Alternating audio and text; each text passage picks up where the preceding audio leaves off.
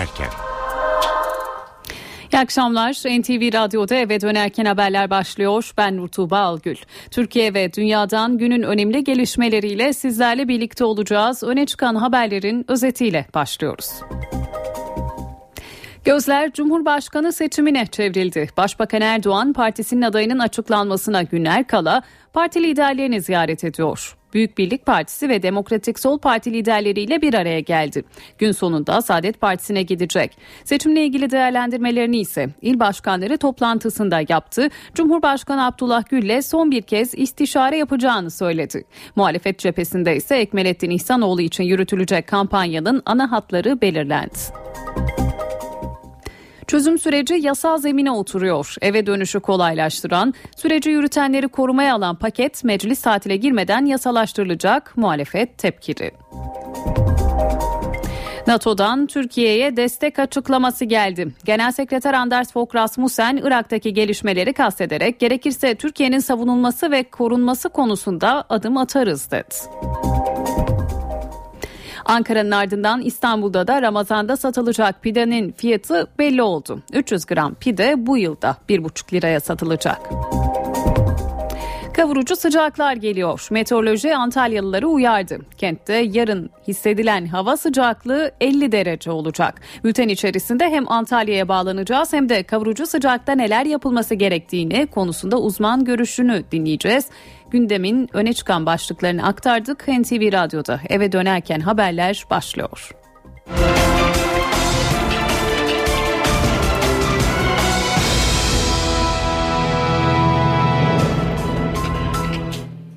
Başbakan Recep Tayyip Erdoğan Cumhurbaşkanlığı seçimine yönelik siyasi parti liderleriyle görüşmelere başladı. İlk olarak Büyük Birlik Partisi'ne giden Başbakan ardından Demokratik Sol Parti lideri Masum Türker bir araya geldi. Bugünkü son durağı ise Saadet Partisi olacak. Başbakanın Çankaya turundan notları NTV muhabiri Murat Barış Korat'tan alacağız. Murat Başbakan Erdoğan AK Parti'nin köşk adayını belirlemek için turlarına devam ediyor. İlk durak olarak Büyük Birlik Partisi'ndeydi sabah saatlerinde Başbakan. Bir buçuk saat boyunca BBP Genel Başkanı Mustafa Destici ile AK Parti'nin Cumhurbaşkanı adayı kim olsun konusunu görüştü. Şu anda Demokratik Sol Partisi'nde Demokratik Sol Partisi Genel Başkanı Masum Türker'le bir görüşme gerçekleştiriyor. Son duraksa bugün saat 18.30'da Saadet Partisi olacak. Saadet Partisi Genel Genel Merkezi'nde Genel Başkan Mustafa Kamalak'la bir araya gelecek Başbakan Erdoğan. Geçtiğimiz hafta köşk köşk istişarelerini parti teşkilatı dışına taşımıştı. Türkiye Odalar ve Borsalar Birliği öncülüğünde e, iş dünyasını temsil eden 10 temsilciyle sivil toplum örgütüyle bir araya gelmişti. Bu haftanın başında pazartesi günü ise Türkiye Esnaf ve Sanatkarları Konfederasyonu'nun öncülüğünde 8 sivil toplum örgütüyle bir araya geldi Başbakan. Sivil, e, bazı sivil toplum kuruluşlarını ziyaret edeceğini biliyorduk. Meclis dışındaki bazı siyasi partileri de ziyaret edeceğini Başbakan daha öncesinde söylemişti. Bugün o ziyaretler bir bir gerçekleşiyor. Sabah saatlerinde BBP'deydi. Şu anda da DSP'de ve akşam 18.30'da da Başbakan Erdoğan Saadet Partisi Genel Merkezi'nde olacak. Başbakan Erdoğan görüşme trafiği öncesinde partisinin il başkanlarına hitap etti. Parti teşkilatına birlik olun çağrısında bulundu. Aramızdan birini ölüme değil köşke uğurlayacağız diyen başbakan Cumhurbaşkanı Abdullah Gül'le de köşk seçimi konusunda son bir görüşme daha yapacağını söyledi. Aramızdan birini ölüme değil sadece ve sadece Cumhurbaşkanlığı makamına uğurlayacağız. Görev değişecek, yetki değişecek ama dava şuuru, dava mücadelesi değişmeyecek. Yine isim vermedi ama köşk adayı açıklanmadan önce partisine uyarılar yaptı. Başbakan Recep Tayyip Erdoğan genişletilmiş il başkanları toplantısında bir imtihandan geçiyoruz dedi. Şu anda akbabalar pusuya yattılar. AK Parti içinde bir nifak çıksın diye bekliyorlar. 12 yıl boyunca pusula beklediler istediklerini alamadılar. Bugün de yarın da Allah'ın izniyle istediklerini alamayacaklar. Başbakan bu süreçte hata yapanın sadece partiye değil ülkeye zarar vereceğini söyledi. Son derece hassas bir imtihandan geçiyoruz. Böyle bir süreçte kim ki isimleri tartışırsa inanın sadece partimize değil, teşkilatımıza değil, en başta bu büyük, bu kadim davaya haksızlık eder. İsimler de, rütbeler de, makamlar da, mevkiler de bu dava içinde, bu hareket içinde ehemmiyeti en düşük unsurlardır. Başbakan Cumhurbaşkanı Abdullah Gül ile son bir görüşme daha yapacak.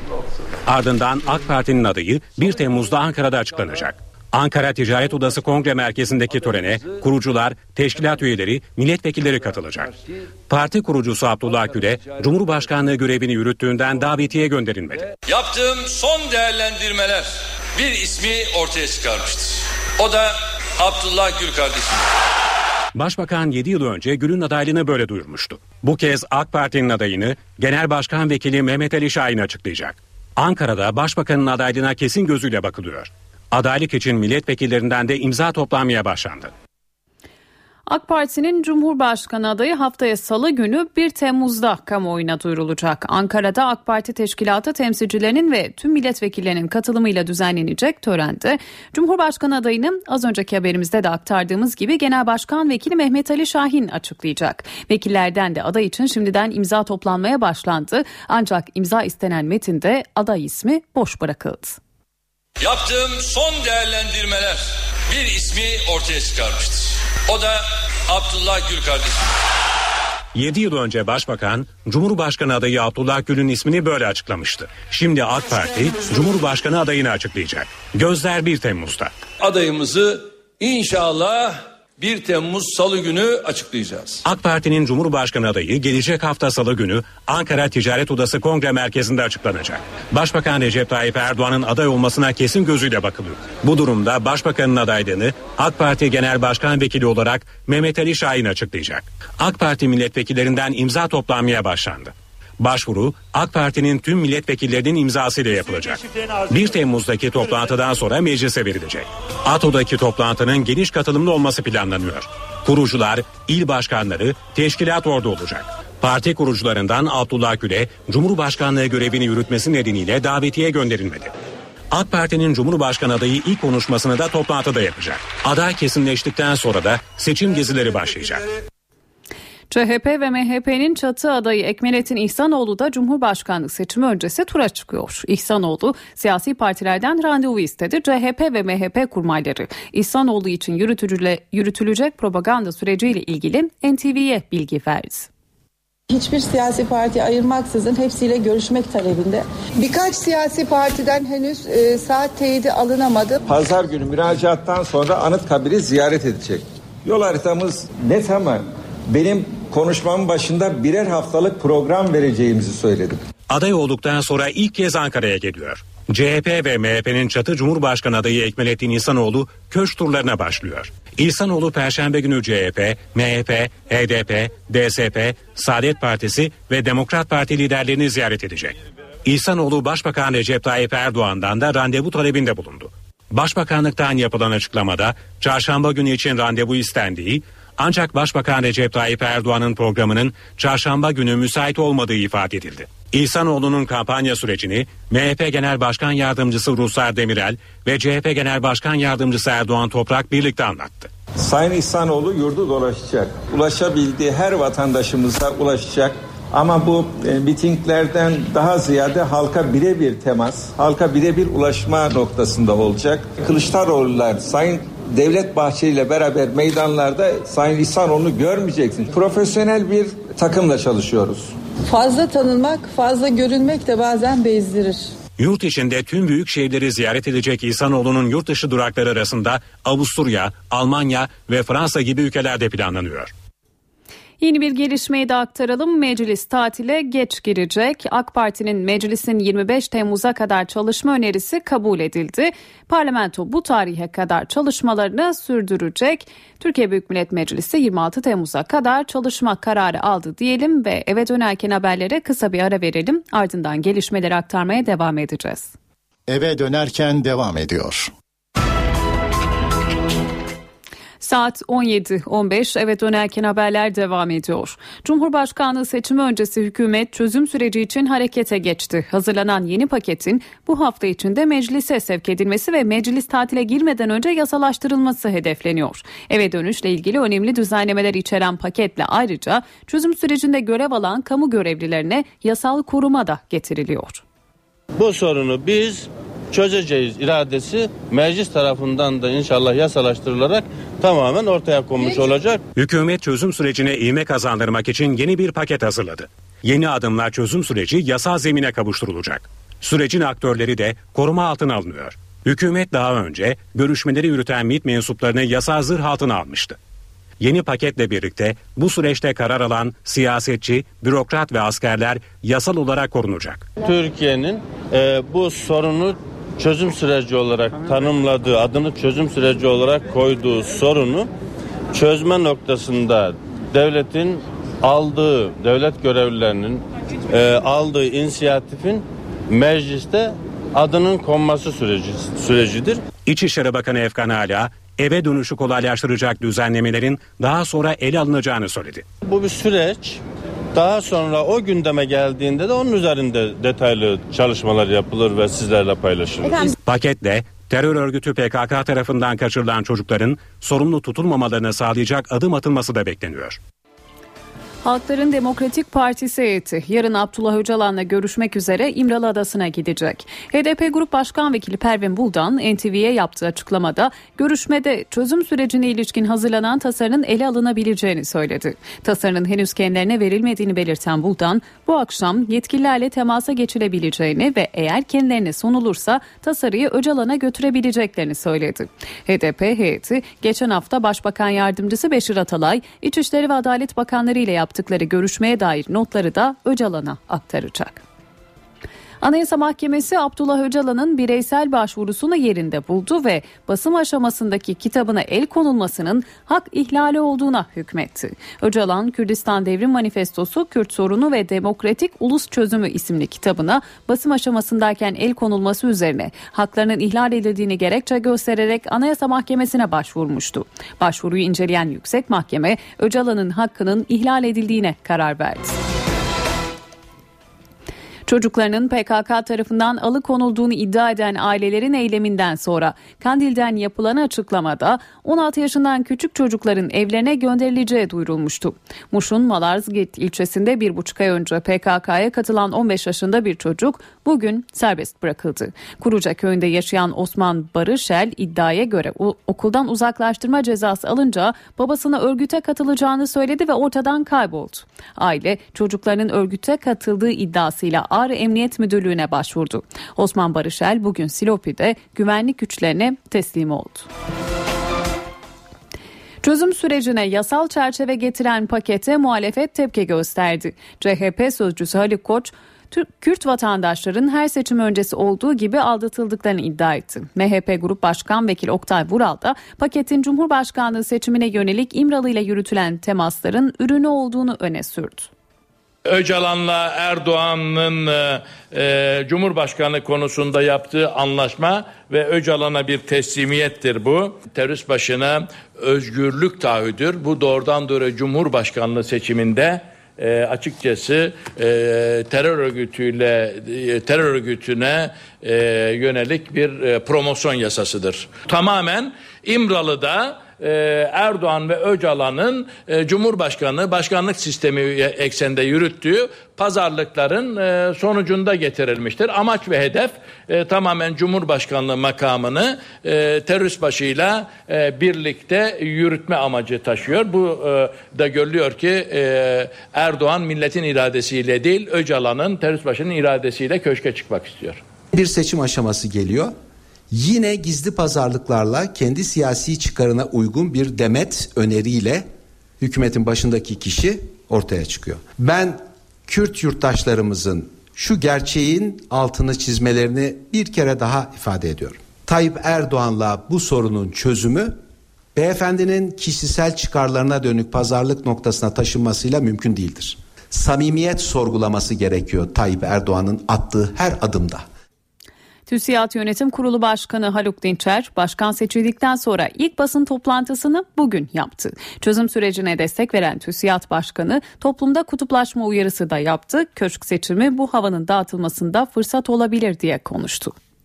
Bulunduğumuz bu ağır kutuplaşma görüşlerin, politikaların, eleştirilerin duyulabilmesini engelliyor ve muhtemel uzlaşma olanaklarını da tamamen ortadan kaldırıyor. Tabi siyasetin bu ayrıştırıcı söylemi de bu kutuplaşmayı daha da keskin hale getiriyor.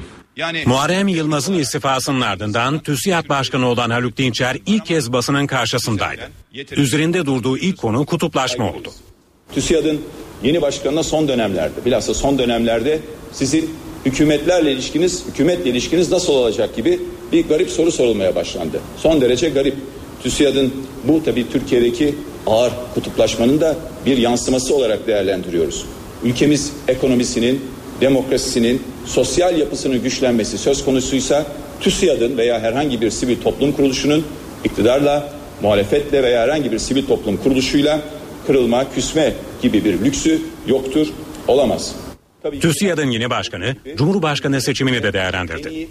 Bu ağır kutuplaşmayı çözme anlamında bir fırsat olarak görüyoruz. Bir somut ilk adım atılabilir olarak görüyoruz. Halk tarafından seçilecek bir cumhurbaşkanı kim olursa olsun birinci görevinin partiler üstü bir anlayışla toplumda oluşmuş bu ağır kutuplaşmaya uzlaşmacı ve uzlaştırmacı bir tutumla benimsemek olmalıdır Cumhurbaşkanı'nın görevi diye düşünüyoruz. Ve çözüm süreci. TÜSİAD Başkanı Haluk Dinçer'e göre yeterince hızlı ilerlemese de süreç cesaretli bir girişim. Esas olan ve asıl olan şiddetsizlik ortamının yarattığı bu huzur ortamının ve bir arada yaşama kararlılığının değerinin iyi bilinmesinin son derece önemli olduğunu düşünüyoruz. NTV Radyo Anayasa Mahkemesi avukatların başörtüsüyle duruşma salonuna girebileceğine hükmetti. Başörtülü bir avukat duruşmaya alınmadığı gerekçesiyle haklarının ihlal edildiğini savunarak Anayasa Mahkemesi'ne bireysel başvuruda bulunmuştu. Yüksek Mahkeme 1'e karşı 16 oyla kadın avukatın haklarının ihlal edildiğine karar verdi. Yüksek Mahkeme avukatların başörtüsüyle duruşmaya alınmamasının anayasada eşitlik, din ve vicdan hürriyetini düzenleyen 10 ve 24. maddelerine aykırı olduğuna hükmetti. Yargıtay bir tazminat davasında tartışılan bir karar aldı. Adana Ceyhan'da cinayet faili olarak tutuklanan kadın 29 ay hapis yattıktan sonra suçsuz olduğu anlaşılınca beraat etti. Tutuklandığı sırada hamile olan ve çocuğunu da cezaevinde doğurmak zorunda kalan kadının açtığı haksız tutuklama tazminatı davasında Ceyhan 1. Ağır Ceza Mahkemesi 50 bin lira manevi tazminata hükmetti. Ancak karar davalı hazine avukatı tarafından temiz edildi. Temiz incelemesini yapan Yargıtay 12 12. Ceza Dairesi de kadının yoksul olduğuna dikkat çekerek tazminatı yüksek buldu. Tazminat miktarı davacının sosyal ve ekonomik durumu üzerine atılı suçun niteliği tutuklanmasına neden olayan olayın cereyan tarzını aşamayacak şekilde olmalı diyen Yargıtay Dairesi bu gerekçeyle yerel mahkemenin kararını oy birliğiyle bozdu.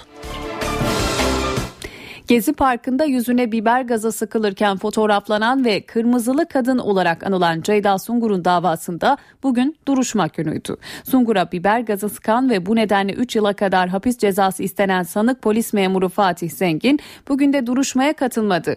Avukatı sanık polisinin bronşit olduğunu bu nedenle gelemediğini söyledi. Şikayetçi Ceyda Sungur'un avukatı İlkay Bahçetepe ise olayla ilgili Başbakan, İçişleri Bakanı Muammer Güler, eski İstanbul Emniyet Müdürü Hüseyin Çapkın ve İstanbul Valisi Hüseyin Avni Mutlu hakkında suç duyurusunda bulunulduğunu söyledi. Yargılanmalarını istiyoruz dedi.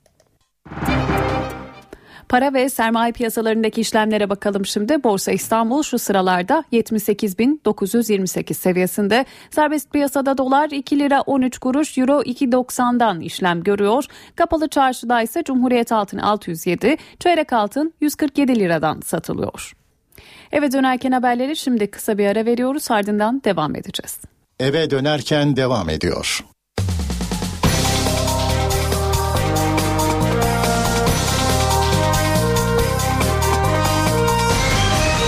Eve dönerken İyi akşamlar. NTV Radyo'da eve dönerken haberler devam ediyor. Ben Nur Tuğba Algül. Günün öne çıkan haberlerinden satır başlarını hatırlatalım. Siyaset Cumhurbaşkanı seçimine odaklandı. Başbakan Erdoğan partisinin adayının açıklanmasına günler kala parti liderlerini ziyaret ediyor. Büyük Birlik Partisi ve Demokratik Sol Parti liderleriyle bir araya geldi. Az sonra Saadet Partisi'ne gidecek. Seçimle ilgili değerlendirmelerini ise il başkanları toplantısında yaptı. Cumhurbaşkanı Abdullah Gül'le son bir kez istişare yapacağını söyledi. Muhalefet cephesinde ise Ekmelettin İhsanoğlu için yürütülecek kampanyanın ana hatları belirlendi. Ayrıntıları Ankara'dan iki bağlantıyla aktaracağız. Çözüm süreci yasal zemine oturuyor. Eve dönüşü kolaylaştıran, süreci yürütenleri korumaya alan paket meclis tatile girmeden yasalaştırılacak. Muhalefet tepkili. NATO'dan Türkiye destek açıklaması geldi. Genel Sekreter Anders Fogh Rasmussen Irak'taki gelişmeleri kastederek gerekirse Türkiye'nin savunulması ve korunması konusunda adım atarız dedi. Ayrıntıları Brüksel'den alacağız. Ankara'nın ardından İstanbul'da da Ramazan'da satılacak pidenin fiyatı belli oldu. 300 gram pide bu yılda 1,5 liraya satılacak. Kavurucu sıcaklar geliyor. Meteoroloji Antalyalıları uyardı. Kentte yarın hissedilen hava sıcaklığı 50 derece olacak. Bülten içerisinde hem Antalya'ya bağlanacağız hem de kavurucu sıcakta neler yapılması gerektiği konusunda uzman görüşü dinleyeceğiz. Dünyaca ünlü Time dergisine konuşan Amerikalı uzmanlar tereyağının zararlı değil aksine faydalı olduğunu belirtti. Türkiye'de yıllardır bu görüşü savunan Profesör Canan Karatay'ın konuyla ilgili değerlendirmesini aktaracağız. Öne çıkan haberlerden satır başları böyle. Şimdi ayrıntılara geçelim.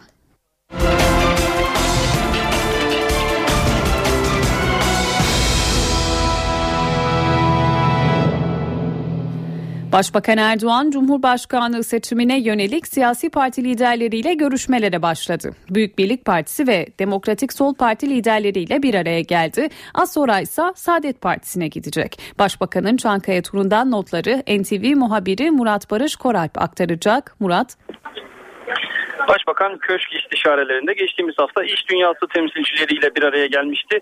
Bugün ise mecliste temsil edilmeyen Büyük Birlik Partisi ve Demokratik Sol Parti'yi ziyaret etti. Birazdan da Saadet Partisi'ni ziyaret edecek başbakan HDP'yi ise ziyaret programına almadığını söyledi. Başbakanın öğle saatlerinde ilk tura Büyük Birlik Partisi oldu. Beraberinde Kültür ve Turizm Bakanı Ömer Çelik, AK Parti Genel Sekreteri Haluk İpek ve Genel Başkan Yardımcısı Numan Kurtulmuş'la birlikte BBP Genel Merkezi'nde Genel Başkan Mustafa Destici ile bir araya geldi. Görüşmenin detaylarını BBP Genel Başkanı Mustafa Destici, Destici şöyle, şöyle anlattı. İki saatlik görüşmemizin belki de beş dakikalık kısmı Cumhurbaşkanlığı süreciyle ilgili oldu dedi Destici. Cumhurbaşkanlığı sürecinin geçirilmesini kim aday olursa olsun kamplaşma, kutuplaşma yaşanmadan gerçekten milletin beklentilerine cevap verecek bir Cumhurbaşkanı olması gerektiğini ifade ettik dedi. Başbakanın kırışık turlarında ikinci adresi Demokratik Sol Parti oldu. Bir saat 40 dakikalık görüşme sonrası bu kez DSP Genel Başkanı Masum Türker kameraların karşısına geçti bir açıklama yaptı. Şöyle dedi konuşmalarından anladık ki başbakan Cumhurbaşkanı adayı olmak istiyor. Adayın kim olacağını açıklamadı ama genel başkanlığa veda gibiydi dedi Demokratik Sol Parti Genel Başkanı Masum Tüker. Son duraksa Saadet Partisi olacak. Başbakan 18.30'da Saadet Partisi'nde Genel Başkan Mustafa Kamalak'la bir görüşme gerçekleştirecek. Başbakan tüm bu görüşmelerin ardından belki de en kritik görüşmesini ise Cumhurbaşkanı Abdullah Gül'le yapacak. Son bir görüşme yapacağını Cumhurbaşkanı Abdullah Gül'le belirtti Başbakan. Ancak görüşmenin yeri ve zamanı konusunda ise ayrıntı vermedi. NTV muhabiri Murat Barış Koralp'e teşekkür edelim. Şimdi muhalefet cephesine uzanalım. CHP ve MHP'nin çatı adayı Ekmelettin İhsanoğlu köşk turuna çıkıyor. İhsanoğlu siyasi parti liderleriyle bir araya gelecek. Ona destek veren CHP ve MHP'nin kurmayları da arka planda neler yapılabileceği, nasıl bir kampanya yürütülebileceği konusunda bir araya geldi ve çalışma takvimi belirlendi. Ayrıntıları NTV muhabiri Miray Aktağ Uluç aktarıyor.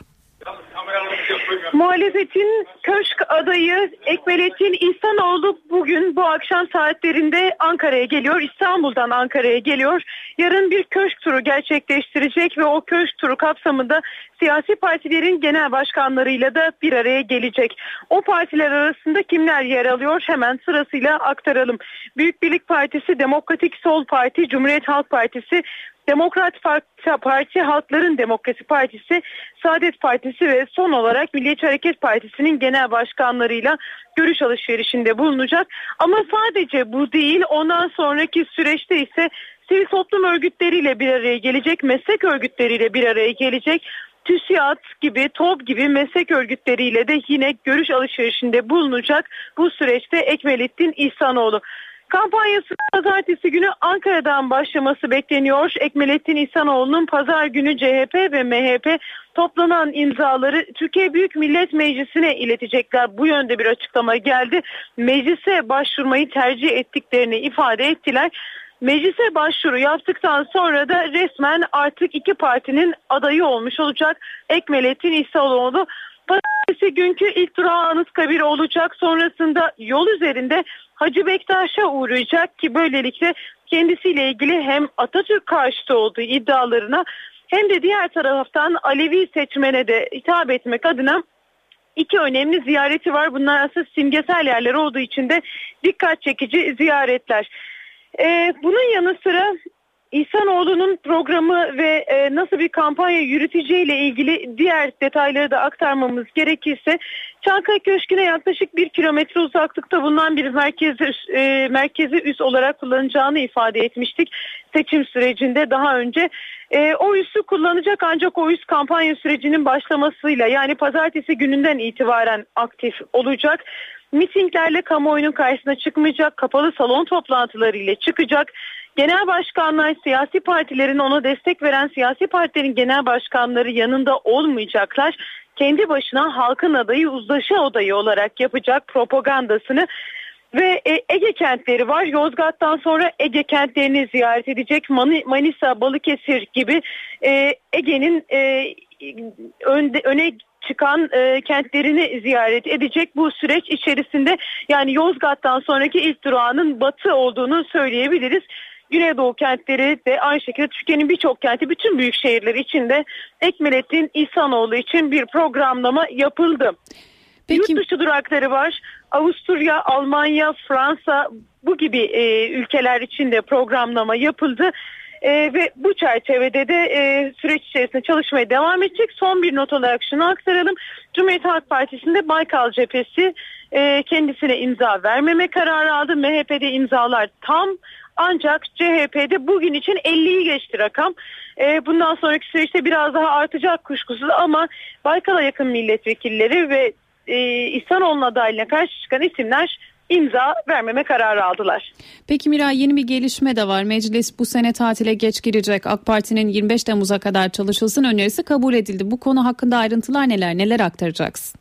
Aslında bu konuyu şöyle yorumlamakta da fayda olabilir. Türkiye Büyük Millet Meclisi evet tatile geç girecek ama aslında e, meclis seçim nedeniyle tatile girmeyecek şeklinde de yorumlanabilir. Çünkü bir ay kala normalde bu tür e, seçimlerden önce e, meclisin tatile girmesi gerekiyor ancak Meclis 25 Temmuz'a kadar çalışacak. Bu ne anlama geliyor? Sadece seçime 10 gün kala gibi bir süre içerisinde meclis çalışmalarına ara vermiş olacak ki e, bu da aslında seçim nedeniyle meclisin tatile girdiği sadece yaz tatili gerekçesiyle çalışmalarına ara verdiği anlamına geliyor. Yani seçim nedeniyle Türkiye Büyük Millet Meclisi'nin bu sene e, tatil yapmayacağını, çalışmalarına ara vermeyeceğini net bir şekilde söyleyebiliriz. İktidar Partisi'nin önerisiydi. Başbakan Erdoğan Salı günü partisinin grup toplantısında meclisin çalışması gerektiğini ifade ettiğinde partisinden de aslında bazı sesler yükselmişti ama başbakanın bu yönde bir talimatı vardı. Yasama yılı sona ermeden Cumhurbaşkanlığı seçimi öncesi birkaç düzenlemenin yasalaştırılmasını istiyor iktidar partisi. O düzenlemeler içinde halen plan bütçe komisyonunda görüşmeleri devam eden madencileri yakından ilgilendiren içinde mali af düzenlemesini bulunduran tam 44 konuda değişiklik içeren torba tasarı var. O tasarının yanı sıra hükümetin çözüm sürecine yasal dayanak oluşturmak için hazırladığı çerçeve yasa tasarısı da meclis kapanmadan yasalaştırması istenen, istenen düzenlemelerin başında e, çözüm süreciyle ilgili bu e, yasanın da Cumhurbaşkanlığı seçiminden önce geçmesi planlanıyor. Çünkü bu aynı zamanda Kürt seçmene de hitap edebilecek bir düzenleme. Bunu da altını çizmekte fayda var. Meclis bu süreçte bir de başbakanlık tezkeresini ele alacak. UNIFIL'in, e, UNIFIL olarak da telaffuz ediliyor. Lübnan'da görevli Türk askerlerinin görev süresinin uzatımı ile ilgili tezkerenin meclisten geçirilmesi hesaplanıyor. İşte bütün bunların Türkiye Büyük Millet Meclisi'nden geçmesi için böyle bir süreye ihtiyaç var. Ama bütün bu düzenlemeler 25 Temmuz'dan daha önce Türkiye Büyük Millet Meclisi meclisinden geçerse yani iktidarla muhalefet arasında bu konuda eğer bir uzlaşma sağlanırsa 25 Temmuz'dan daha erken bir tarihte Türkiye Büyük Millet Meclisi'nin çalışmalarına ara vermesi söz konusu olabilir. Ama bir kez daha söyleyeceğimiz gibi bu e, bu tarih 25 Temmuz tarihi e, Türkiye Büyük Millet Meclisi'nin seçim nedeniyle tatile girmediği şeklinde de yorumlanabilir Tuğba. NTV muhabiri Miray Aktağ olur aktardı.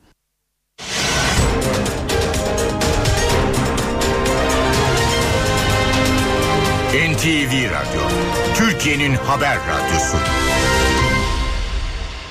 Cumhurbaşkanlığı seçimi öncesi hükümet çözüm süreci için harekete geçti. Hazırlanan yeni paketin bu hafta içinde meclise sevk edilmesi ve meclis tatile girmeden önce yasalaştırılması hedefleniyor. Eve dönüşle ilgili önemli düzenlemeler içeren paketle ayrıca çözüm sürecinde görev alan kamu görevlilerine yasal koruma da getiriliyor. Bu sorunu biz çözeceğiz iradesi meclis tarafından da inşallah yasalaştırılarak tamamen ortaya konmuş olacak. Hükümet çözüm sürecine ivme kazandırmak için yeni bir paket hazırladı. Yeni adımlar çözüm süreci yasal zemine kavuşturulacak. Sürecin aktörleri de koruma altına alınıyor. Hükümet daha önce görüşmeleri yürüten MİT mensuplarını yasal zırh altına almıştı. Yeni paketle birlikte bu süreçte karar alan siyasetçi, bürokrat ve askerler yasal olarak korunacak. Türkiye'nin e, bu sorunu çözüm süreci olarak tanımladığı, adını çözüm süreci olarak koyduğu sorunu çözme noktasında devletin aldığı, devlet görevlilerinin e, aldığı inisiyatifin mecliste adının konması süreci sürecidir. İçişleri Bakanı Efkan Ala, eve dönüşü kolaylaştıracak düzenlemelerin daha sonra ele alınacağını söyledi. Bu bir süreç. Daha sonra o gündeme geldiğinde de onun üzerinde detaylı çalışmalar yapılır ve sizlerle paylaşılır. Paketle terör örgütü PKK tarafından kaçırılan çocukların sorumlu tutulmamalarını sağlayacak adım atılması da bekleniyor. Halkların Demokratik Partisi heyeti yarın Abdullah Öcalan'la görüşmek üzere İmralı Adası'na gidecek. HDP Grup Başkan Vekili Pervin Buldan NTV'ye yaptığı açıklamada görüşmede çözüm sürecine ilişkin hazırlanan tasarının ele alınabileceğini söyledi. Tasarının henüz kendilerine verilmediğini belirten Buldan bu akşam yetkililerle temasa geçilebileceğini ve eğer kendilerine sunulursa tasarıyı Öcalan'a götürebileceklerini söyledi. HDP heyeti geçen hafta Başbakan Yardımcısı Beşir Atalay, İçişleri ve Adalet Bakanları ile yaptıkları görüşmeye dair notları da Öcalan'a aktaracak. Anayasa Mahkemesi Abdullah Öcalan'ın bireysel başvurusunu yerinde buldu ve basım aşamasındaki kitabına el konulmasının hak ihlali olduğuna hükmetti. Öcalan, Kürdistan Devrim Manifestosu, Kürt Sorunu ve Demokratik Ulus Çözümü isimli kitabına basım aşamasındayken el konulması üzerine haklarının ihlal edildiğini gerekçe göstererek Anayasa Mahkemesi'ne başvurmuştu. Başvuruyu inceleyen Yüksek Mahkeme, Öcalan'ın hakkının ihlal edildiğine karar verdi. Muş'ta bir buçuk ay önce PKK tarafından dağa götürülen 15 yaşındaki çocuk Şırnak'ta serbest bırakıldı. Doğu Beyazıt'ta da biri PKK'lı babasının aracılığıyla teslim oldu. Elazığ ve Erzincan'da ise güvenlik güçlerine PKK'lar tarafından ateş açılınca kısa süreli çatışma yaşandı. Diyarbakır'da çocukları PKK'nın elinde bulunan ailelerin eyleminin ardından bir çocuk daha evine döndü. Örgüt tarafından bırakılan 15 yaşındaki OB, Şırnak'a ailesinin yanına döndü. Muş Malazgirt'te yaşayan OB iddiaya göre bir buçuk ay önce okulda kavga edince eğitim gördüğü liseden uzaklaştırma cezası aldı. OB olayın ardından PKK tarafından Irak'ın kuzeyine götürüldü. Aramalara rağmen oğullarına ulaşamayan aile çocuklarının örgüte katıldığı iddiasıyla Ağrı Emniyet Müdürlüğü'ne başvurdu. Bir süre sonra serbest bırakılan OB Şırnak'a geldi. Ee, yaşı küçüktü geldiğine gerçekten sevindik. Ee, umarız yaşı küçük olan çocuklar gelir. Ağrı Doğu Beyazıt'ta da bir PKK'lı babasının aracılığıyla güvenlik güçlerine teslim oldu. Elazığ ve Erzincan'dansa çatışma haberleri geldi. Genelkurmay Başkanlığı'nın açıklamasına göre Palu ilçesinde bir inşaatın güvenliğini sağlayan askerlere PKK'lı grup tarafından ateş açıldı. Saldırıya karşılık verilince çatışma çıktı. Erzincan'ın Ergan Dağı bölgesinde de komando timine ateş açıldı. Askerlerin karşılık vermesiyle çatışma yaşandı. Eve dönerken haberleri şimdi kısa bir ara veriyoruz ardından devam edeceğiz. Eve dönerken devam ediyor. Saat 18.21 eve dönerken haberler devam ediyor. Başbakan Erdoğan'ın çalışma ofisinde dinleme cihazı konulması ile ilgili yürütülen böcek soruşturmasında haklarında tutuklama kararı verilen 5 emniyet mensubun avukatlarının karara yaptığı itiraz reddedildi. İtirazı değerlendiren Ankara 10. Ağır Ceza Mahkemesi verdiği karardan vazgeçmeyerek talebi bir üst mahkeme olan Ankara 11. Ağır Ceza Mahkemesi'ne gönderdi. Konuyla ilgili açıklama yapan İçişleri Bakanı Efkan Ala da yurt dışında olan ve hakkında gözaltı kararı bulunan bir polis için kırmızı bülten çıkartılacağını söyledi. Kendi görev yaptığı dönemde memlekette ne kadar dinlemenin olduğu, ne kadar usulsüz yas, yasal olmayan ve ahlaki, gayri ahlaki dinlemenin olduğu ortalara saçıldı, döküldü zaten. Bu ve e, hükümetin altını oyacak, hükümeti hükümete darbe planları yapacak, düzenlemelerin daha doğrusu hazırlıkların yapıldığı dönemin e, dönemdir. İçişleri Bakanı Efkan Ala'nın sert sözlerle darbe planı yaptı diyerek eleştirdiği isim eski İçişleri Bakanı İdris Naim Şahin. Ala'nın eleştirilerinin nedeni ise İdris Naim Şahin'in verdiği bir soru önergesi. Eski Bakan Şahin soru önergesinde Emniyet Genel Müdürlüğü'nün il emniyet müdürlüklerine gizli bir yazı yazarak Gülen cemaatine mensup kişilerin tespit edilmesinin istenip istenmediğini sormuştu. Ben burada öyle e, soru soranın kimliğinden bağımsız, sorunun kalitesinden bağımsız cevaplar verecek değilim. Ala Başbakan'ın makam aracı ve ofisine böcek koyduğu iddia edilen yurt dışındaki polis için kırmızı bülten çıkarılacağını da açıkladı. Sayın Başbakan'ın ofisine böcek koyuyor. Bu büyük bir sorundur. Casusluk olayıdır. Bu bilgiler kime aktarılmıştır, kimin için yerleştirilmiştir. Burada 76 milyonun güvenliği, geleceği söz konusudur. Birisi yurt dışında şu anda ve e, kırmızı bülten çıkarma çalışmaları başlatıldı. Anayasa Mahkemesi avukatların başörtüsüyle duruşma salonuna girebileceğine hükmetti. Başörtülü bir avukat duruşmaya alınmadığı gerekçesiyle haklarının ihlal edildiğini savunarak Anayasa Mahkemesi'ne bireysel başvuruda bulunmuştu. Yüksek Mahkeme 1'e karşı 16 oyla kadın avukatın haklarının ihlal edildiğine karar verdi. Yüksek Mahkeme avukatların başörtüsüyle duruşmaya alınmamasının anayasanın eşitlik, din ve vicdan hürriyetini düzenleyen 10. ve 24. maddelerine aykırı olduğuna hükmetti.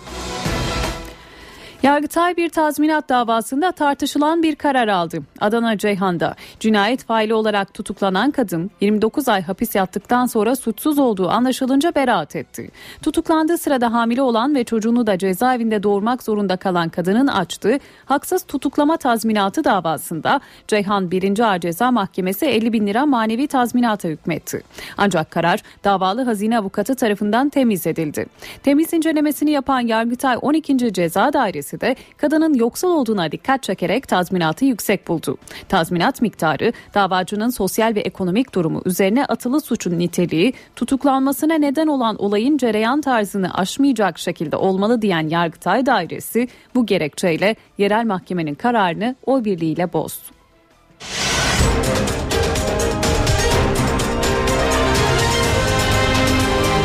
NTV Radyo, Türkiye'nin haber radyosu. Ramazan ayının başlamasına günler kala Diyanet İşleri Başkanı Mehmet Görmez gösterişten uzak durulması çağrısında bulundu. Kimsesizlere ve mültecilere yardım edin dedi. Kimsesizlere yardım edin, gösterişten uzak durun. Diyanet İşleri Başkanı Mehmet Görmez'in en önemli Ramazan mesajları bunlar. Ramazan'ı bir eğlenceye, bir eğlence sektörüne, bir şatafata, bir gösteriye dönüştürmemeliyiz. İftar sofralarını israf sofralarına dönüştürmemeliyiz. Mehmet Görmez, kamu kurumlarını iftar çadırları konusunda uyardı. İftar çadırlarının son zamanlarda bu gayenin dışına çıkarak bir gösteri aracına dönüştürülmemesine özellikle kamu hizmeti yapanların dikkat etmesi gerekiyor. Diyanet İşleri Başkanlığı'nın bu seneki sloganı hiç kimse kimsesiz kalmasın. Görmez, özellikle sayıları 1 milyonu geçen Suriyeli mülteciler için yardım çağrısında bulundu. Her müftümüz Orada görev yapan vaizlerimiz, hayırsever iş adamları ile birlikte birer heyet oluşturacaklar. Bizzat öncülük yapacak. Diyanet İşleri Başkanı Musul'daki olayları da değerlendirdi. İslam dünyası en zor süreçten geçiyor dedi. Sadece bir mezhep kavgası olarak takdim etmenin de eksiklik olduğunu düşünüyorum. Yaklaşık iki asırdır işgaller, sömürgeler, istibdat rejimleri gölgesinde büyüyen yaralı bilinçlerin ürettiği bir kaostur. Mehmet Görmez, Ramazan boyunca yayınlanan dini programların reklam ve propaganda dininden uzak olması gerektiğini söyledi. Görmez, Ramazan'ın başlangıcı ve imsak saati tartışmalarının yersiz olduğunu belirtti. Ankara'nın ardından İstanbul'da da Ramazan pidesinin fiyatı belli oldu. İstanbul'da pide fiyatına zam yok. Geçen yıl olduğu gibi bu yılda 300 gram pide 1,5 liraya satılacak. Fırıncılar Odası duruma tepkili. Pide fiyatına geçen yılki gibi aynen devamına karar verdik. 300 gram. Geçen senede 1,5 liraydı. Bu senede aynen İstanbul halkına 300 gram pideyi 1,5 liradan devamına karar verdik. İstanbul'da pidenin fiyatı değişmedi. İstanbul Esnaf ve Sanatkarlar Odaları Birliği Başkanı Faik Yılmaz 300 gram pidenin 1,5 liradan satılacağını açıkladı. Esnaf ve Sanatkarlar Odaları Birliği'nin kararı 10 bine yakın fırıncı için bağlayıcı. Ancak ticaret odasına bağlı fırıncılar pideyi istediği fiyattan satabilecek. Şimdi biz esnafız. E sen esnafsın, esnaf birliğinden mutlaka onay alman lazım. Esnaf Birliği Başkanım onaylarsa bile bu sefer eğer valimizin hoşuna gitmezse valimiz itiraz eder. Efendim belediye başkanımızın hoşuna gitmezse o itiraz eder. Ama eğer ticaret odası mensubuysanız istediğiniz gramda, istediğiniz fiyata, istediğiniz şekilde satabilirsiniz. Böyle bir adalet var mı? Fırıncılar da belirlenen fiyattan memnun değil. Fiyatları iyi bulmadık bu sene. Biz geçen seneden satmış olduğumuz e, fiyatları bu sene de aynı şey- geçerli. Hiçbir zam olmadı. Geçen sene 350 gramı 2 liradan satıyorduk. Hala aynı şekilde devam ediyoruz bu sene. Kurtarmaz. Sıkıntılarımız var ama gideremiyoruz. Geçen sene oranla bütün girdilerimize %20-%25 zam geldi. Biz aynı şekilde devam ediyoruz. 350 gram susamlı yumurtalı pide 2 liradan, 1 kilo susamlı yumurtalı pide ise 5 lira 70 kuruştan satılacak. Pideye zam yok ancak Ramazan öncesi etin fiyatı yükseldi. 3 ile 4 liralık artış Anadolu'dan hayvan gelmemesine bağlanıyor. Tarım Bakanlığı yetkilileri ise hayvan sıkıntısı yok, artış normal diyor. Yeteri miktarda et bulamıyoruz. Tezgahlarımız boş. Et fiyatları Ramazan ayı öncesinde arttı. 1 kilo kıymanın fiyatı 2 ay önce 26 lirayken şimdi 30 lira. 2 ay öncesinden bu yana 3 milyon lira fark etti. Et ve süt kurumu mağazalarında ise reyonlar boş. Anadolu'dan et gelmiyor. Besiciyi korumak adına alınan ithalatın olmayacağı yönündeki kararı et spekülatörleri kullanıyor diye düşünüyoruz. Et ve Süt Kurumu Mağazaları Dernek Başkanı Hayati Akbay, Ramazan yaklaştı. Talep ediyoruz ama et göndermiyorlar. Bizde mal olmadığını bilen de fiyatı yükseltiyor diyor. Bize mal olmayınca tabii e, herkes istediği gibi fiyat ayarlaması yapıyor. Dilediği fiyatlardan da satıyorlar. Vitrin boş. Et gelecek diye halen et yok. Bugün 3 seferdir geliyorum et almayı. 9 tane çocuk var evde bakmak zorundayım. Et ve Süt Kurumu mağazaları piyasanın %3'ünü oluşturuyor. Toptancılar eti ucuza veren et ve süt kurumu mağazalarına satış yapmak istemiyor. Çünkü Ramazan ayında et tüketimi %50 artıyor. Bakanlık yetkililerine göre hayvan sıkıntısı yok. Ancak fiyatların Ocak ayından beri %9,5 arttığı belirtiliyor. Kuraklık ve don artışın en büyük nedeni. Yem fiyatlarında yükseliş beklentisi, turizm ve Ramazan ayının gelişi de et fiyatlarını etkileyen faktörlerden. Yani temennimiz artmamasından yana ama görünüş öyle ki herhalde bu 2-3 daha devirecek. 2-3 milyon daha atacak. AK Parti Genel Merkezi'nin önü bugün bir çiftçinin protestosuna sahne oldu. Ağrı'dan gelen bir çiftçi genel merkezden çıkan İçişleri Bakanı Efkan Ala'ya derdini anlatmak isterken bakanın korumaları müdahale etti. Ortalık karıştı. AK Parti Genel Merkezi'nin önü Ağrılı bir çiftçinin eylemine sahne oldu. Ben çiftlikimi açacağım. Paranı vereceğim. Mehmet Eşref, AK Parti il başkanları toplantısının ardından İçişleri Bakanı Efkan Ala'nın yanına geldi. Derdini anlatmak istedi. Ancak ortalık bir anda karıştı. Korumalar çiftçi Mehmet Eşref'i Bakan Ala'dan karga tulumba uzaklaştırmaya çalıştı. Ancak Bakan Ala korumalarından çiftçinin yanına getirilmesini istedi. Getirin Gıda, Tarım ve Hayvancılık Bakanı Mehdi Eker de oradaydı. Çiftçi Tarım Bakanı ile defalarca görüşmek istediğini ancak bakanın kendisini reddettiğini öne sürdü. Bakan Mehdi Eker'e tepki gösterdi. Uzun süren tartışmaların ardından İçişleri Bakanı Efkan Ala, senin sorununu çözmek için yapabileceğimiz bir şey varsa yapacağız dedi. Mehmet Eşref'i koruma araçlarından birine bindirdi.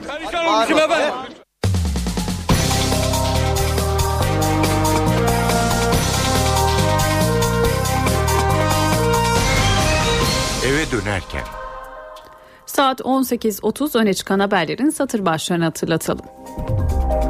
Çözüm süreci yasal zemine oturuyor. Yeni paket eve dönüşü kolaylaştırıyor. Süreci yürütenleri korumaya alıyor. Türkiye Büyük Millet Meclisi AK Parti'nin önerisiyle 25 Temmuz'a kadar çalışma kararı aldı. Galatasaray Fenerbahçe Başkanı Aziz Yıldırım'ın futbolda şüke davasında yeniden yargılanmasına hükmeden mahkeme kararıyla ilgili açıklama yaptı. Sarı Kırmızılı kulüp bu karar sportif hukuka göre 2010-2011 sezonunda şike yapılmış olduğu gerçeğini değiştirmeyecektir dedi. Eve dönerken haberler devam ediyor.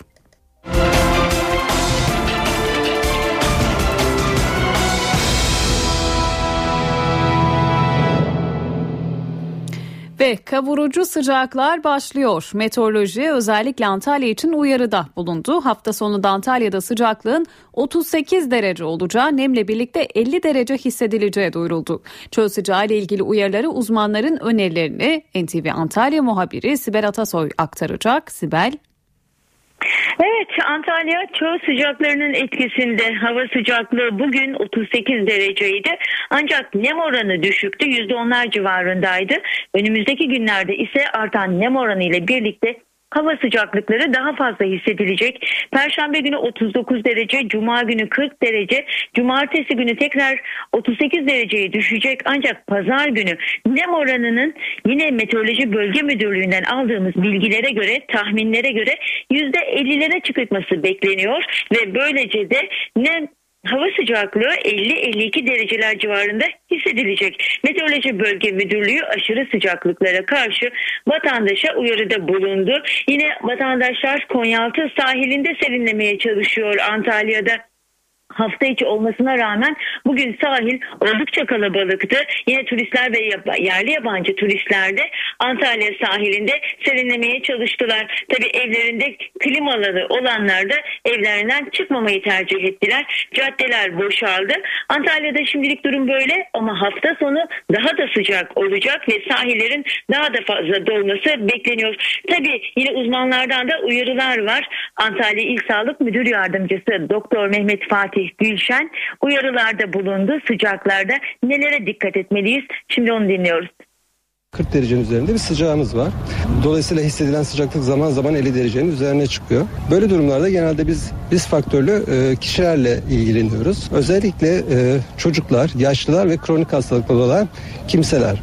Bunların e, böyle havalarda genelde sıvı kaybı çok fazla oluyor.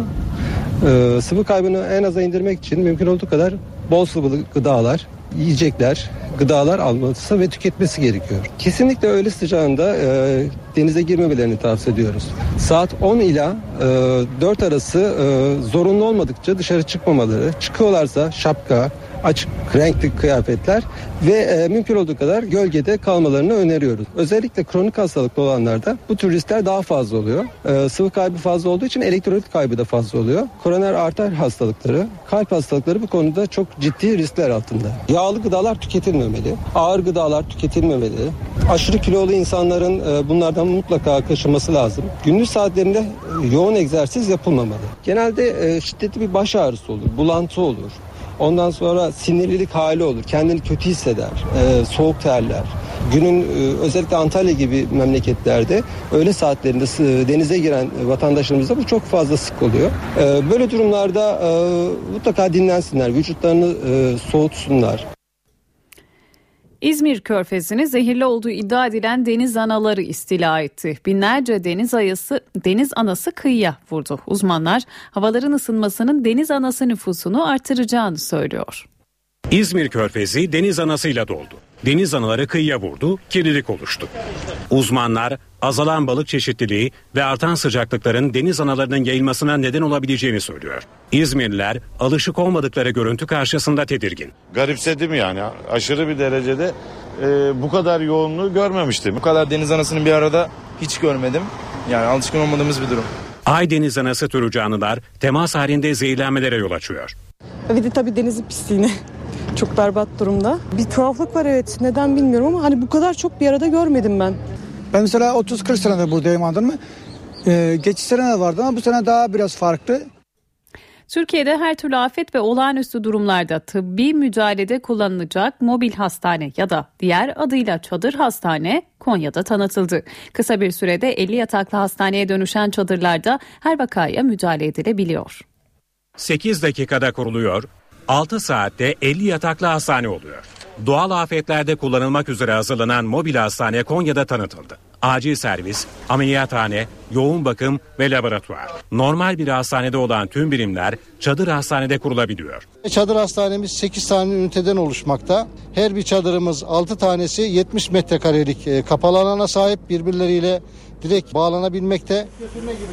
Mobil hastanede kimyasal maddelerden etkilenenlere de müdahale etmek mümkün. Dekontaminasyon çadırında herhangi bir kimyasal bulaşta gelen hastalarımızın vücutlarındaki kimyasalın uzaklaştırılması için e, ilaç suyla yıkanması ve müdahale edilecek alına alınması ile ilgili bir çadırımız. Türkiye'de 50 yataklı mobil hastanelerden 17 tane var. Mobil hastanelerde görev yapacak ulusal medikal kurtarma ekipleri Konya'da eğitim alın. 7 ilden 120 personel 3 gün boyunca olası afette nasıl hareket etmeleri gerektiğini öğrenecek. Eve dönerken haberleri şimdi kısa bir ara veriyoruz ardından devam edeceğiz. Eve dönerken devam ediyor. Saat 18.42 eve dönerken haberler devam ediyor. Önce bir yeni gelişmeye aktaralım. AK Parti Genel Başkan Yardımcısı Bülent Arınç İstanbul'da açıklamalarda bulundu. Arınç büyük ihtimalle Cumhurbaşkanı adayımız Başbakan Erdoğan dedi ama bir hatırlatma yapalım. AK Parti Cumhurbaşkanı adayını haftaya salı 1 Temmuz'da açıklayacak ve bu gelişmeyle birlikte eve dönerken haberlere devam edelim. Kuzey Irak Bölgesel Yönetimi'nin Başbakanı Neçirvan Barzani yarın Ankara'ya geliyor. Barzani saat 11'de Başbakan Erdoğan'la görüşecek. Görüşmeye Dışişleri Bakanı Ahmet Davutoğlu ve Enerji Bakanı Taner Yıldız da katılacak. En önemli gündem maddesi Musul'da alıkonulan 80 Türk vatandaşının kurtarılması için yürütülen çalışmalar olacak. Diğer gündem maddesi ise Irak'ta yürütülen hükümet kurma çalışmaları. Başbakan Erdoğan Irak'taki kaostan çıkışın ancak bir koalisyon hükümetiyle olabileceğini söylemişti. Mesut Barzani'nin Kürtlerin kaderini tayin etme zamanı geldi açıklamasının da gündeme gelmesi bekleniyor. NATO'ya üye ülkelerin Dışişleri Bakanları Brüksel'de toplandı. Bakanlar başta Irak olmak üzere Orta Doğu bölgesinde yaşanan gelişmeleri tartıştı. Genel Sekreter Anders Fogh Rasmussen Türkiye ile ilgili önemli bir açıklama yaptı. Irak'taki çatışmaları kastederek müttefikler Türkiye'nin güvenliğini sağlamak için tüm önlemleri almaya hazır dedi. Hem bu açıklamanın ayrıntılarını hem de Dışişleri Bakanı Ahmet Davutoğlu'nun yaptığı görüşmelere dair notları NTV temsilcisi Güldener Sonumut aktarıyor. Güldener Brüksel'de NATO merkezinde çok yoğun saatler, dakikalar yaşanıyor. Ee, Ankara açısından son derece önemli. Ee, Dışişleri Bakanı Ahmet Davutoğlu NATO toplantısına katılmak üzere Brüksel'de ve e, Amerikalı mevkidaşıyla bir araya geldi. John Kerry görüşmeden hemen sonra çok kısa bir değerlendirmede bulundu ve Türkiye'nin Amerika Birleşik Devletleri'nin anahtar bir ortağı olduğunu hatırlattı ve birçok alanda işbirlikte bulunduklarını özellikle Suriye, IŞİD, Irak gibi konularda e, görüş alışverişinde bulunduklarını söyledi. Aynı zamanda Kıbrıs sorunun sükut içerisinde çözülmesi konusunda e, görüşmelerde görüşmeler gerçekleştirdiklerini söyledi. E, Dışişleri Bakanı Ahmet Davutoğlu da hemen toplantının hemen ardından kısa bir değerlendirmede bulundu ve burada özellikle Türkiye'nin komşu bölgelerinde sorunların bulunduğunu hem Orta Doğu'da hem Akdeniz'de İran, Irak, Suriye konularının değerlendirdiğini söyledi. Diplomatik kaynaklardan edindiğimiz bilgiye göre özellikle IŞİD konusunda Ankara Ankara kaygısını dile getirdi ve bu çerçevede Amerika Birleşik Devletleri el ile ortak bir çalışma gerçekleştirmek istediğini söyledi. Washington yönetimi konuya ilişkin olarak çalışmaların gerçekleştirdiğini, bütün opsiyonların masada olduğunu hatırlattı John Kerry. Bununla birlikte Suriye'deki gelişmelerle ilgili olarak da görüş alışverişinde bulunuldu. John Kerry'nin önümüzdeki dönemde e, Kıbrıs'a gitmesi öngörülüyor ancak bu konuda Kerry tarihle e, ilgili herhangi bir bilgi vermedi. Son olarak da öğlen basın toplantısında NATO Genel Sekreteri Anders Fogh Rasmussen e, Irak'taki gelişmeleri ittifak olarak çok yakından izlediklerini ve Türkiye'nin güvenliğini sağlamak amacıyla da her tür önlemi almaya hazır olduklarını ihtiyati tedbirler çerçevesinde askeri kanadın gereken tüm çalışmaları gerçekleştirdiğini de yeni basın toplantısında hatırlattı. Dışişleri Bakanı Ahmet Davutoğlu'nun Türkiye saatiyle 20 sularında bir basın toplantısı düzenlenmesi öngörüyor. Şu sıralarda hem İtalyan ardından da Hollandalı mevkidaşıyla ikili görüşmeleri devam edecek Ahmet Davutoğlu'nun. NTV temsilcisi Güldener Sonumut aktardı. Devam edelim. Irak'ta krizin aşılması için Başbakan Nuri El Maliki'ye yapılan Ulusal Birlik Hükümeti kurulsun çağrıları karşılıksız kaldı. Maliki öneriyi reddetti. Bu arada Irak ordusuna radikal İslamcı militanlarla mücadelesinde yardımcı olacak Amerikalı uzman birlikler Bağdat'a ayak bastı. Irak'ta istifa çağrılarına maruz kalan Başbakan Nuri El Maliki geri adım atmıyor. Maliki, Irak Şam İslam Devleti ile mücadele için ülkede kriz hükümeti kurulması önerilerini reddetti. Geçen Nisan'daki parlamento seçimini kazanan Nuri El Maliki bunun demokratik sürece aykırı olacağını savundu. Bir kurtuluş hükümeti kurulması çağrısının arkasındaki tehlikeli amaçları tüm Iraklılar görüyor. Bu anayasa ve siyasi sürece bir darbe girişimi. Genç demokrasi sürecimizi sona erdirmeyi hedefliyorlar. Irak Başbakanı, IŞİD militanlarının ilerleyişi karşısında ülkedeki tüm siyasi güçlere birleşme çağrısı yaptı.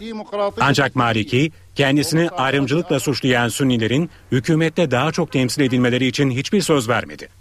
Amerika Birleşik Devletleri, Sünnilere yönetimde daha fazla söz hakkı verilmesi ve birliğin korunması için Maliki yönetimine baskı uyguluyor. Washington bir yandan da IŞİD'le mücadele edebilmeleri için Irak ordusuna verdiği desteği artırıyor. 130 Amerikalı askeri danışman Irak ordusuna tavsiyelerde bulunmak için Bağdat'a gitti. Amerikalı uzmanlar ilk olarak ordunun durumunu gözden geçirecek ve yapılması gerekenler konusunda tavsiyelerde bulunacak. Bunun için Bağdat'ta özel operasyon merkezi kurulacak. NTV Radyo TÜSİAD Başkanı Haluk Dinçer'in ilk basın toplantısında Cumhurbaşkanlığı seçimi ve çözüm sürecine ilişkin mesajlarını bültenimizin başında aktarmıştık. TÜSİAD'ın yeni başkanı ekonomiye ilişkinde mesajlar verdi. Merkez Bankası'nın bağımsızlığının önemine vurgu yaptı. Vergi aflarını eleştirdi. Merkez Bankası ile ilgili TÜSİAD'ın pozisyonu çok nettir. Tüm modern serbest piyasa ekonomilerinde olduğu gibi Merkez Bankası bağımsızdır. Türkiye'de de bağımsızdır. Bu bağımsızlık yasalarla da netleştirilmiştir. Bu konuda herhangi bir tereddüt yoktur. Yani TÜSİAD'ın pozisyonu olmasını gerektiren bir durum da yok. Yasalarda Merkez Bankası'nın esas amacının fiyat istikrarını sağlamak olduğunu ve bunu sürdürülebilir kılmak olduğunu söylüyor. Bunun ötesinde kararlarını para politikası kararlarını, para politikasını belirlemeyi ve para politikası araçlarını kullanmayla ilgili kararlarını doğrudan kendisinin alacağını söylüyor. Bu da yasada çok net. Dolayısıyla biz TÜSİAD olarak Merkez Bankası'nın fiyat istikrarı ile ilgili politikalarını ve kararlarını değerlendirmek yerine para politikası yönünün yani esasında hedeflerin para politikasının yani fiyat istikrarı ile ilgili enflasyon hedeflerinin hedeflenenden ne kadar sapıp sapmadığıyla ilgiliyiz. Önümüzdeki dönem için 2015 yılı için e, Sayın Başçı %5'lik bir hedef açıkladı. Bizim önceliğimiz de burada bu kararları yani 50 bas puan 75 bas puan tartışmaları yerine hedeflerin tutturulup tutturulamayacağına bakmaktır.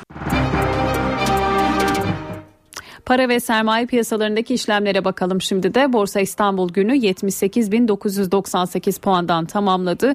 Serbest piyasada dolar 2 lira 13 kuruş, euro 2.90'dan işlem gördü. Kapalı çarşıda ise Cumhuriyet altını 607, çeyrek altın 147 liradan satıldı.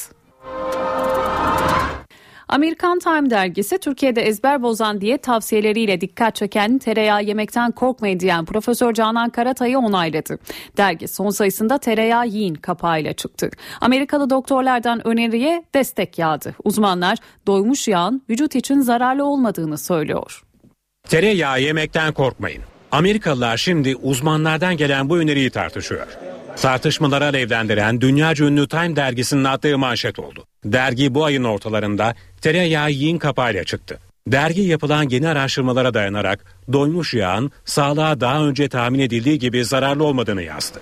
Time'a göre doktorların tereyağına karşı açtıkları savaş artık sona ermeli. Tam yağlı süt ürünleri, tavuk derisi ve belli oranda kırmızı etin vücuda tahmin edildiği gibi düşman olmadığı belirtiliyor. Cambridge Üniversitesi'nde yapılan bir araştırmada doymuş yağla kalp hastalıkları arasında doğrudan bir bağlantı olmadığını gösteriyor. Doymuş yağ yerine şeker, karbonhidrat ve işlenmiş gıdaların obezite ve diyabete daha çok yol açtığına dikkat çekiliyor. Uzmanlar yine de halkı yağ tüketirken dikkatli olmaları konusunda uyarıyor. Yağın ekmeğe sürülerek veya fırınlanmış patatese konularak yenmesinin çok da sağlıklı olmayacağı vurgulanıyor. Doktorlar yağın sebzelerle yenilmesinin daha yararlı olacağının altını çiziyor. Tereyağı tüketimi Türkiye'de de bir dönem tartışılmıştı. Profesör Canan Karatay vatandaşa tereyağı tüketmeleri için çağrıda bulunmuş. Bu çıkışı kimi hekimlerin tepkisini çekmişti. Time dergisinin kapağının ardından Karatay NTV yayınında değerlendirmelerde bulundu. Çağrısını tekrarladı. Tereyağının zararı yok. Yumurtayla istediğiniz kadar tüketin dedi. 2002'den beri bilimsel e, çevrelerde bunlar zaten konuşuluyordu. İşte Time magazine haber olunca e, gündeme geldi. Bence de çok iyi oldu. Bakın ben ne demişim giriş bölümünde birinci kitabımın. Diyorum ki Harvard Tıp Fakültesi Beslenme Bölümü Başkanı Doktor Walter Willett yağlar problem değildir.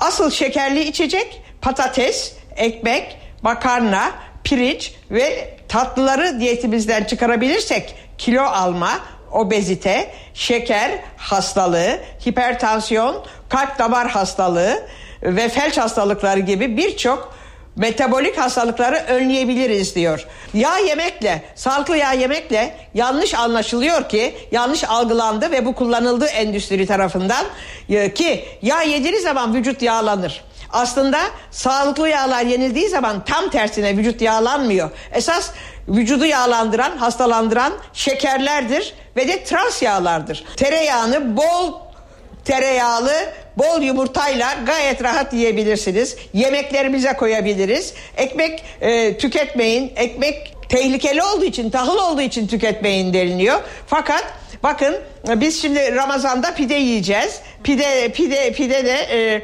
küçük bir avuç pide yenilebilir. Açıp ekmeği o pidenin içine bol tereyağı sürülüp yiyebilir, yenilebilir. Çünkü Pidede bulunan şeker, un şekerdir unutmayalım. Her türlü un şekerdir. Çavdarı da, arpası da, yulafı da, pirinci de, mısırı da. Bu şeker işte vücuda girer girmez yağ dönüştürüldüğü için yağlanıyoruz. Yağlanmamızın sebebi budur. Ama yağla beraber ekmek ekmeğimize birazcık sürüp yersek, birazcık değil, birazcık ekmeğe bol yağ sürüp yersek rahatlıkla onu fazla olmamak şartıyla iftarda ve e, sahurda tüketebiliriz. Ve de aynı zamanda doğal köy tereyağı bol bol tüketilebilir. Yemeklerimize bol bol koyabiliriz. Kuzu etleri veya paça gibi hakikaten hayvansal yağlar içeren çok önemlidir. Bunlar mutlaka tüketilmelidir. Eve dönerken haberleri şimdi kısa bir ara veriyoruz. Saatler 19'u gösterdiğinde gelişmeleri aktarmaya devam edeceğiz.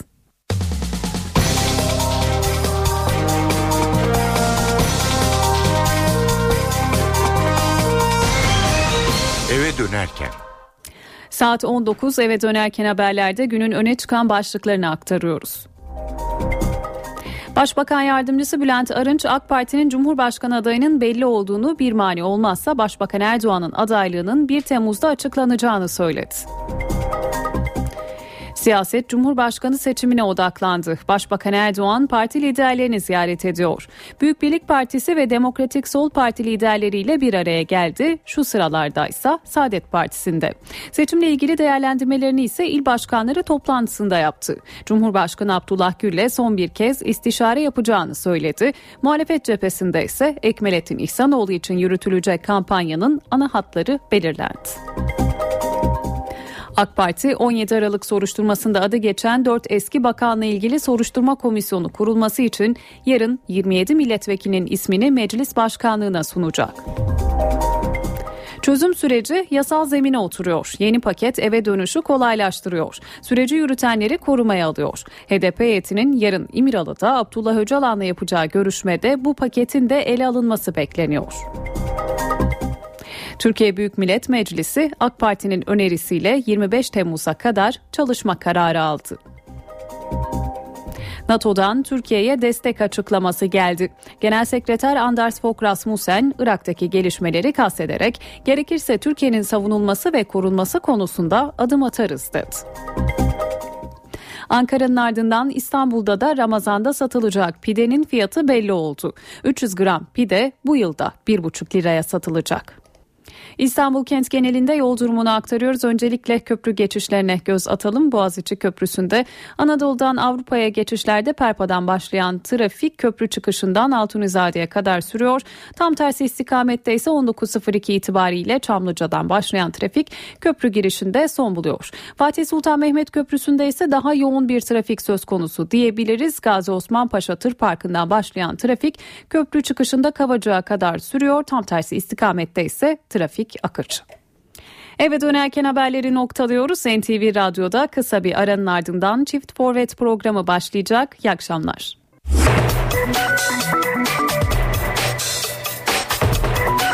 Burası NTV Radyo. Saat 20.